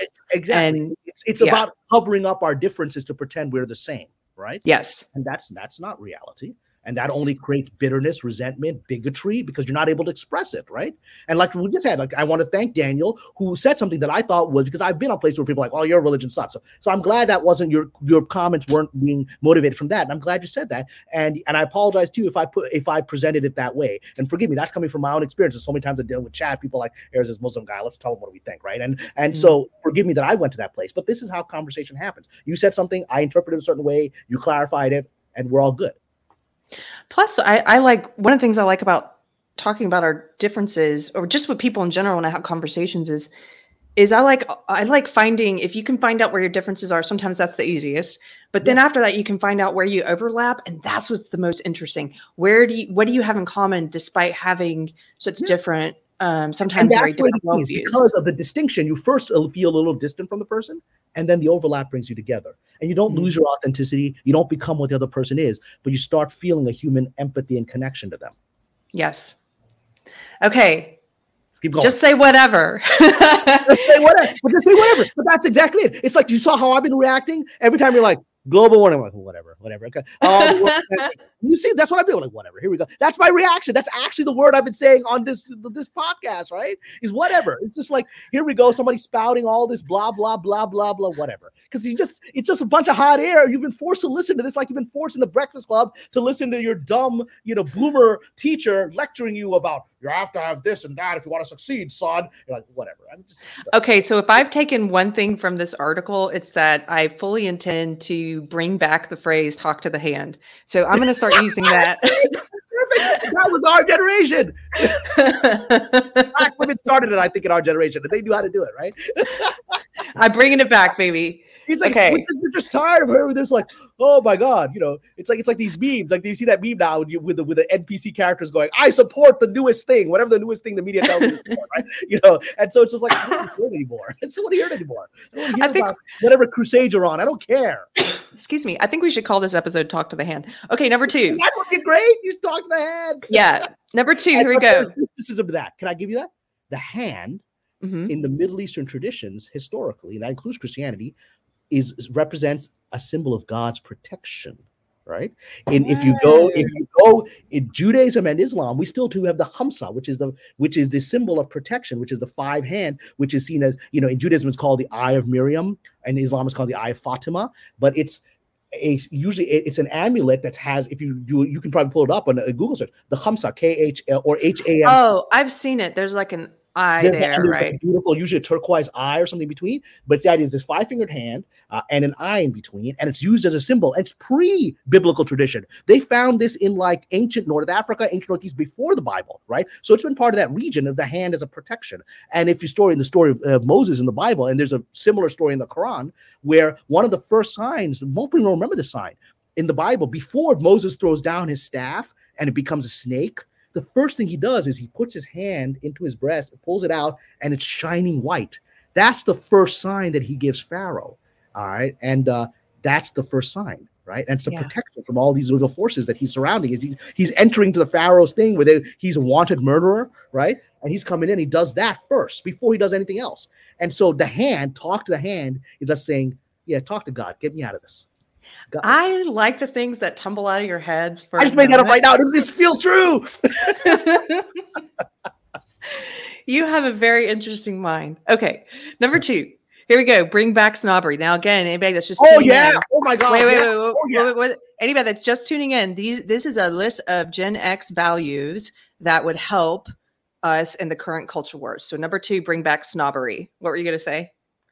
I mean, I I say bluntly, I say I'm a snob. I say it all the time because I don't. It, it's linked to talk to the hand. I don't have time for this garbage. I don't have time for garbage from stupid people. And the only way I can say that is to know who is a stupid person. And by acknowledging who's a stupid person, I'm inherently a snob because that's the truth of it. I don't have time for this crap. You're a moron. I'm not going to listen to you. Bring I'm gonna. I'm going to read some of this one because I completely agree with this. Good taste used to matter. In the 2000s, millennials decided that people have the right to like what they like and that it's worse to judge someone's personal taste than to have bad taste. Gen Xers based their entire personalities on taste and demanded integrity from artists and were rewarded by living in a time of superior films and music. That is 100% Correct. true. We didn't take garbage. We didn't take garbage. Well, I'm not going to watch that. What is this crap? Yeah. Uh, these days, no one listens to new music. True. And we're stuck. we're stuck in a world dominated by comic book movies because no one stood up and shamed people for liking low effort culture that's it. But look, you know, who were the why were so people so upset by the bad Star Wars? You know, because the millennials were all like the Last Jedi is the greatest movie ever made. Man, it's a bad movie. It's the worst movie I've ever seen, and I've worked in the film industry 20 years. It's a bad movie. But you're like, well, it cuts this important theme about social justice. Who cares about your stupid theme? It's a bad movie. and that's why we got upset about it. Kamran, what's the last good movie you saw? Well, good movie. I mean, I I have to say I like the Batman. I thought it was a perfect good movie. Okay. blah blah. You know all the you know one comment about white people. Who cares? It's four hour movie. It's a long movie, and I I thought it was very very entertaining. It's it's the most real Batman movie I've seen, and that includes the Nolan movies, which I liked. It feels like this is really happening. It feels like this is what would happen if Manhattan Batman showed up, right? And it's got a really great vibe to it the casting, in my opinion, is absolutely perfect.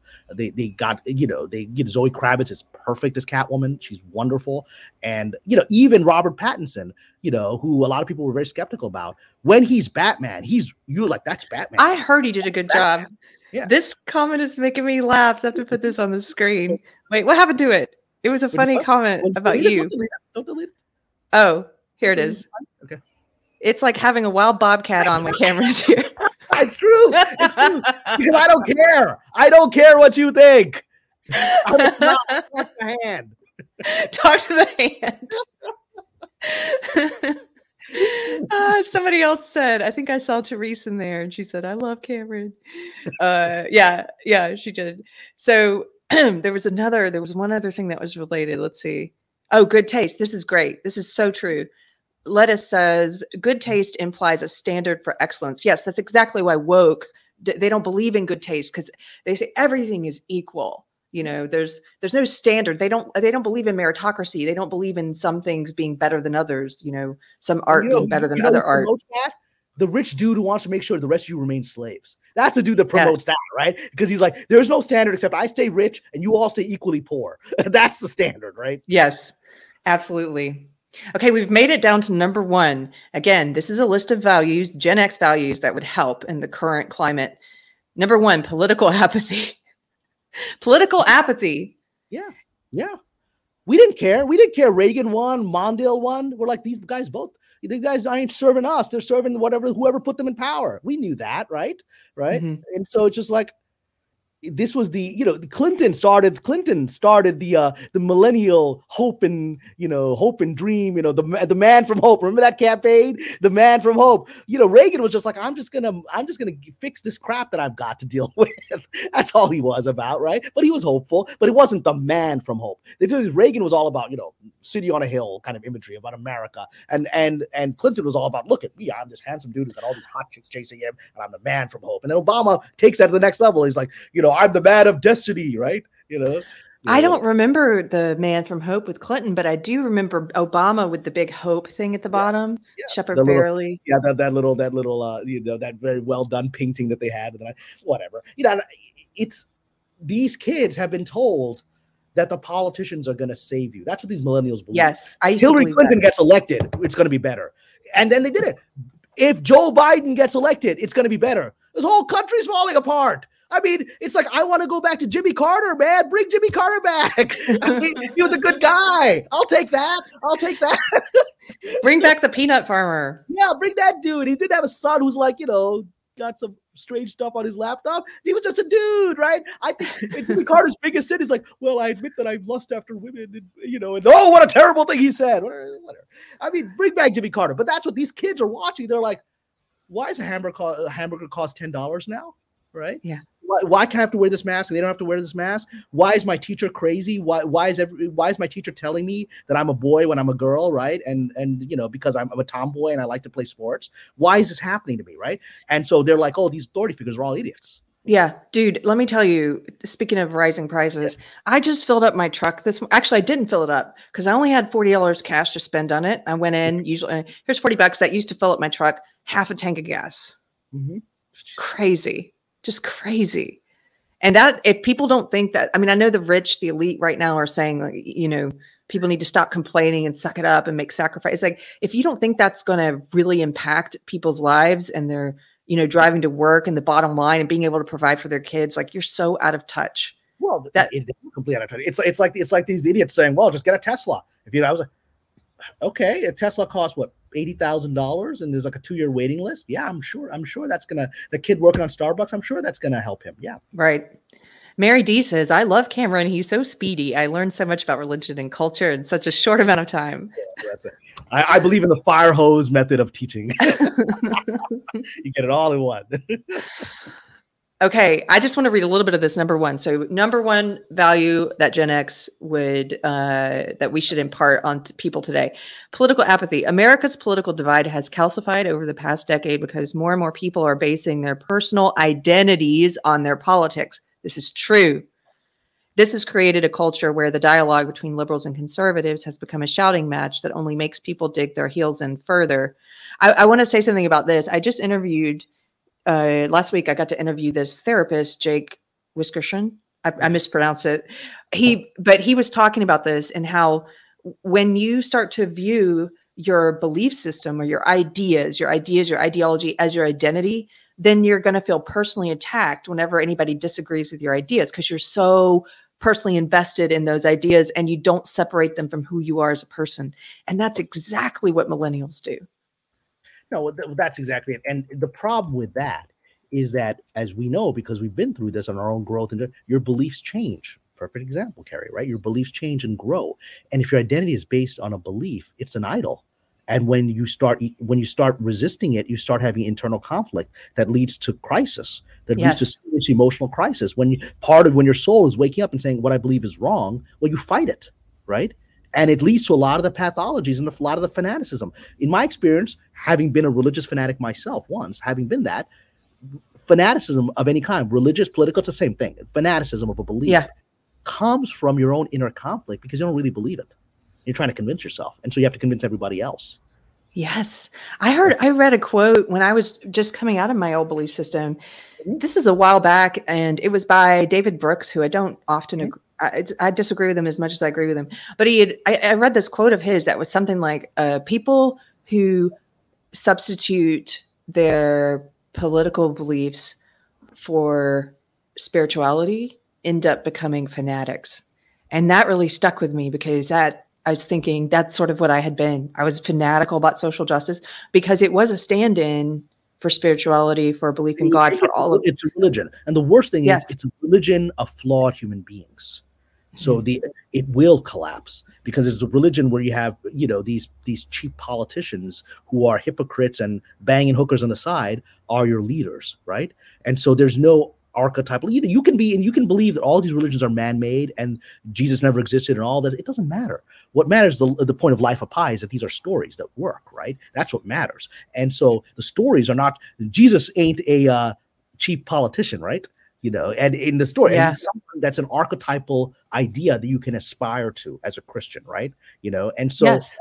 you can't you can aspire to being like you know, this I can't even pronounce his name, Pete Buttigieg. How do I pronounce that dude's name? Right? I can't. You know, who's like telling everybody go get a Tesla. Buddy G.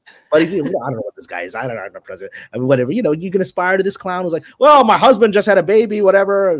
You know, and then I'm going to take off for three months and not do my job. I'm like, what? what? how are you going to aspire to people like this, right? And so it's just it's so that's the that's a sickness of of yeah. all of these secular religions and that leads to Maoism ultimately, which is the ultimate. Maoism is where Bolshevikism take, goes all the way to the very end, which is pure. Let's kill sixty million people for the fun of it, right? Yeah, you know, and that's where it takes it. I know where it, it, it's like the Cain and Abel story in the Bible, and and Peterson talks about this a lot. Jordan Peterson, it's it, about that story and how the path of Cain, which is that path of resentment, and sort of what you're saying, it leads to what genocidal rage, murderous rage.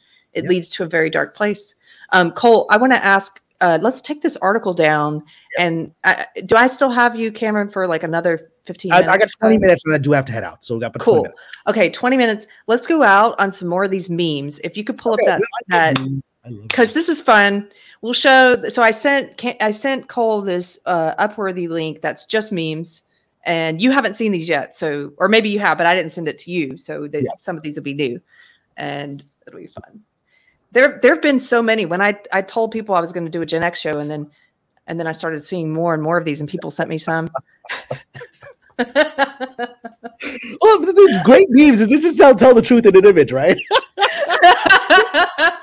okay so for anybody listening at home this is a picture of donald trump and he's and he looks very angry he's pointing at the sky it says boomers and then there's a picture of mark zuckerberg also looking very angry and frowning says millennials and then there's a picture of Wayne from Wayne's World. It says Gen X, and he's doing a thumbs up. I mean, look, Wayne's World said it all. You see a hot girl, you go swing. Let's just be real here. you go swing. You know, you know if, if, if she was president, she'd be Abraham Lincoln. I mean, come on. I mean, so inappropriate. He's just speaking the truth. Swing. okay, let's go to the next one. he went in close up on Trump. Uh, yeah, that face. I want to thank Mr. Trump for giving us his vaccine. Okay. That's what the Here we, Oh, that's another right. Okay, this, so this is another one that's uh, from Star Wars, and you've got Darth Vader fighting with Luke, and Darth Vader's the boomers, and Luke is the millennials, and then down below you've got Han Solo like and he's doing whatever, whatever, whatever. Like, I'm taking control of the Death Star station, whatever.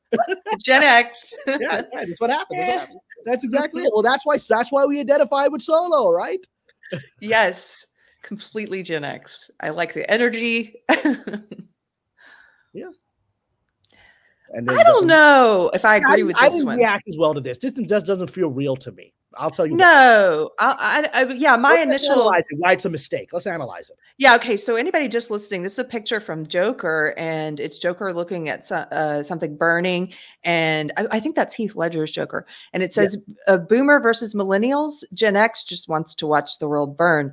I don't agree with this. Gen that's X not- is, I would say, Gen X is apathetic and desensitized, but they're not nihilists no, not honest. We don't want, we've accepted the world is burning, right? That whole thing. We didn't start the fire, right? We've accepted mm-hmm. this. This is something we have no power over. We don't want it to burn. We mm-hmm. don't want our world to always be hard, but that's all we've ever known.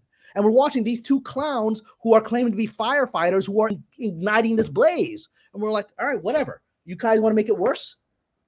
You know, at least we, we see the truth of it. We don't want it to burn. That's the mistake. Because I had a reaction when this came up, didn't feel real to me. Yeah, this one I don't. Let's do a, a meme reaction. Thumbs, da- two thumbs down. Two thumbs, two thumbs down. Go ahead. Okay. Right, okay, this is good. This is good. Okay, we got the two screaming ladies again. We got uh the screaming cat lady, and we got the screaming Xena, boomers and millennials, and then down below you got Jeff Bridges from The Big Lebowski smoking a doobie, and it says Gen X. generation. And it's just it's just like whatever, man. That's just your opinion, right? That's the line. Whatever, man. That's your opinion, Yeah. right? And so it's uh it's it, it, it is what it is because this is this is us, right? It's just like because what you all you hear are people screaming all the time. Eventually, you zone out. You're like, I don't want to hear this anymore. That's why the image is so real. Like, I don't want to hear this anymore. They're all just screaming all the time. Yeah, this is a thumbs up for me. Yeah. And Tara, she agrees with us by the way. She says, No, we are all rolling our eyes at watching the boomers and millennials burning the world. Correct. Yeah. Correct. That's what we're doing. what we got here.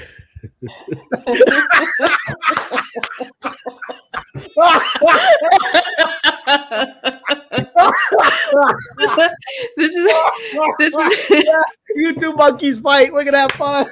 yeah.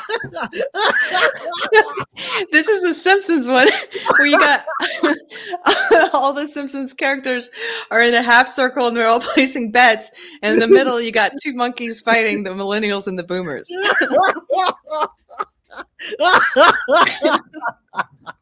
This is the best one yet. I mean, it's true. We're like, watch these two idiots destroy each other. you want to make money it?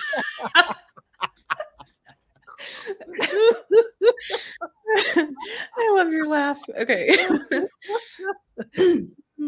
uh, okay, then we got a new one. Rage Against the Machine reunites. And then it says dudes around 40 years old, and it's a picture of Ron Swanson running through the forest. Well, I mean, I- I- because also Rage Against the Machine is now out there like, well, you can't come to our uh, concerts unless you got the pharmaceutical pass, right? It's just like that's Rage Against the Machine. I mean, whatever. I mean, so yeah, but that's example. Yeah. Yeah, it's, it's just like I guess you guys forgot what you are. Whatever. Maybe Yeah. Dan Dan Trainer says this one's not funny. I agree. yeah, it's not like, funny. Eh, yeah, whatever. Yeah, whatever. yeah, no laughs. After that incredible Simpsons one, it's Yeah. just just with them to cheer it on with their buddy. That's how I see these idiots, just two monkeys. Gen Z. Yeah. Uh, okay, well, this is kind of okay. maybe. It's- It's not that funny, but it's true. Yeah, it's the lady screaming at the cat one, and it says uh, Gen Z is is the lady screaming at the cat, and she says Gen X is the Karen generation, and then the cat is Gen X says jokes on you, B word, Gen X is back in the game. I don't know, Yeah, it's We- not funny. It's true. and and it doesn't really make sense because I don't think they accuse us of being the Karens. We're not the people snitching on our neighbors. Yeah, we, we I mean, it's a, it's a weird thing. I mean, we're definitely back in the game, but we're not Karens. You know, we literally like we don't care. Karens care too much. Mhm. So that's that's an it. Maybe Down, thumbs down. Yeah, some- G-Man. Some millennial doesn't understand. Yeah, G Man No, says I don't ones really that get are made by some millennial kid, whatever. We got this one here. Okay. Uh, meh, it's okay. That's not- it's whatever. Let's move on. Yeah, that's not.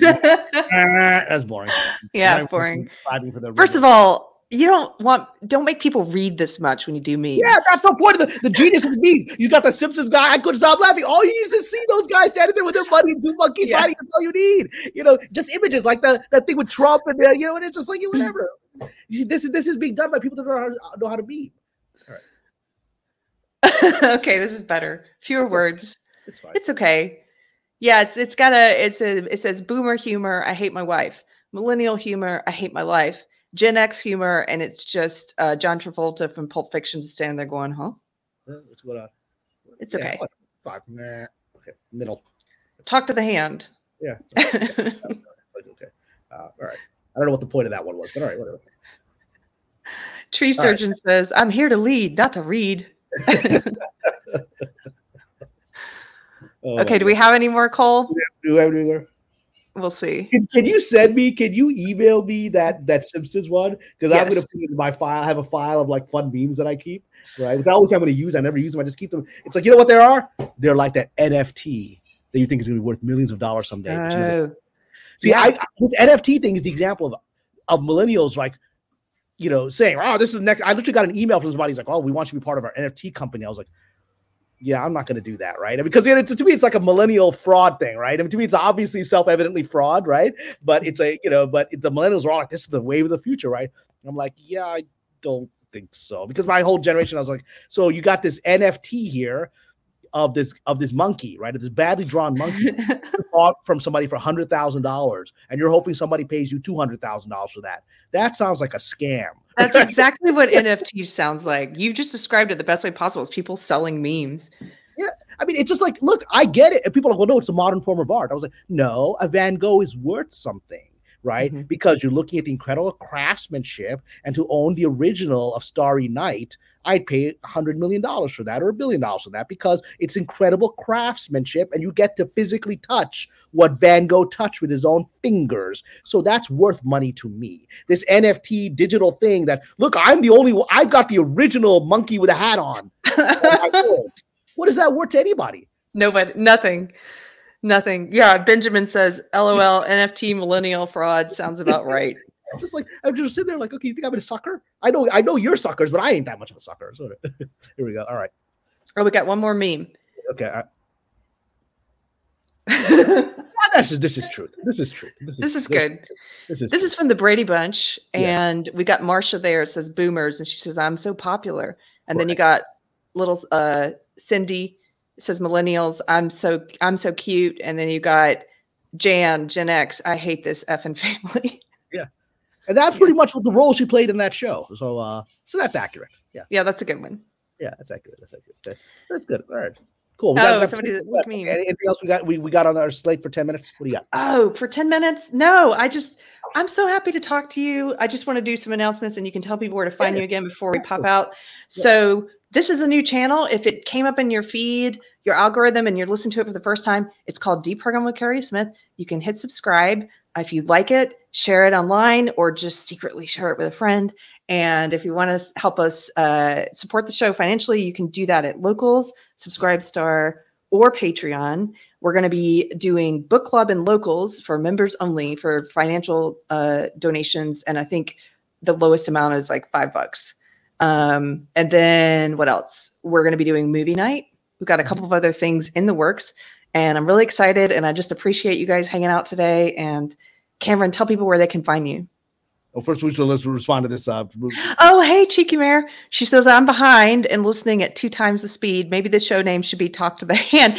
Do I win the knife? Ah, oh yeah, that's what we said. yeah. So, but you know, I can't imagine watching me at two speed. I mean, I'm at my, I'm, I'm like at two speed anyway, and now you're oh watching me at four speed. You're at All four right. speed. Oh, well, that's one more thing I have to say then. Yes, yes. We have a contest going, and I said I was going to announce the winner today, but I'm not because I have to still read through all the submissions. Mm-hmm. We're looking for a new name for the live show. And if you drop it in the comments on this video, I'm looking all the way back for the past week.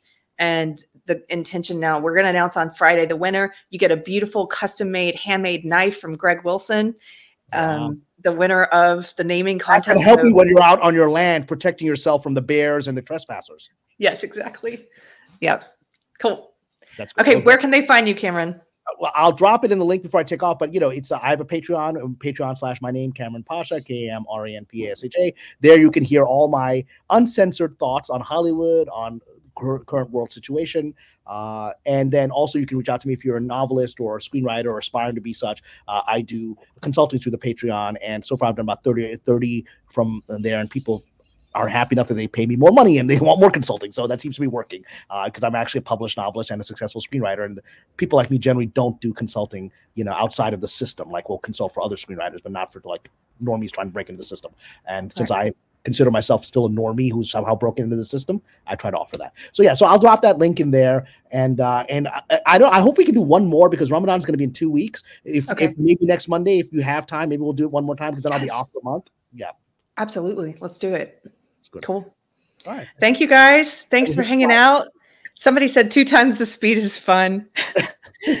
yeah. Okay. We're gonna go out. We're gonna have a, a end credits video soon, but until then, I'm gonna roll this video with my husband's music one more time. Here we go. Thank you guys.